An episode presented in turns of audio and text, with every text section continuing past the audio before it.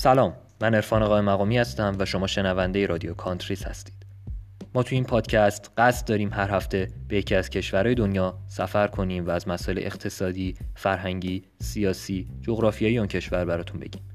هر ماه یه اپیزود از این برنامه تقدیم شما دوستان میشه.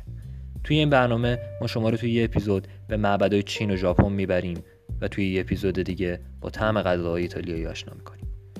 پس اگه عاشق سفر کردن و یاد گرفتن هستید ما رو توی اپ هایی که برای شنیدن پادکست انتخاب می‌کنید و همچنین شبکه های اجتماعی دنبال کنید.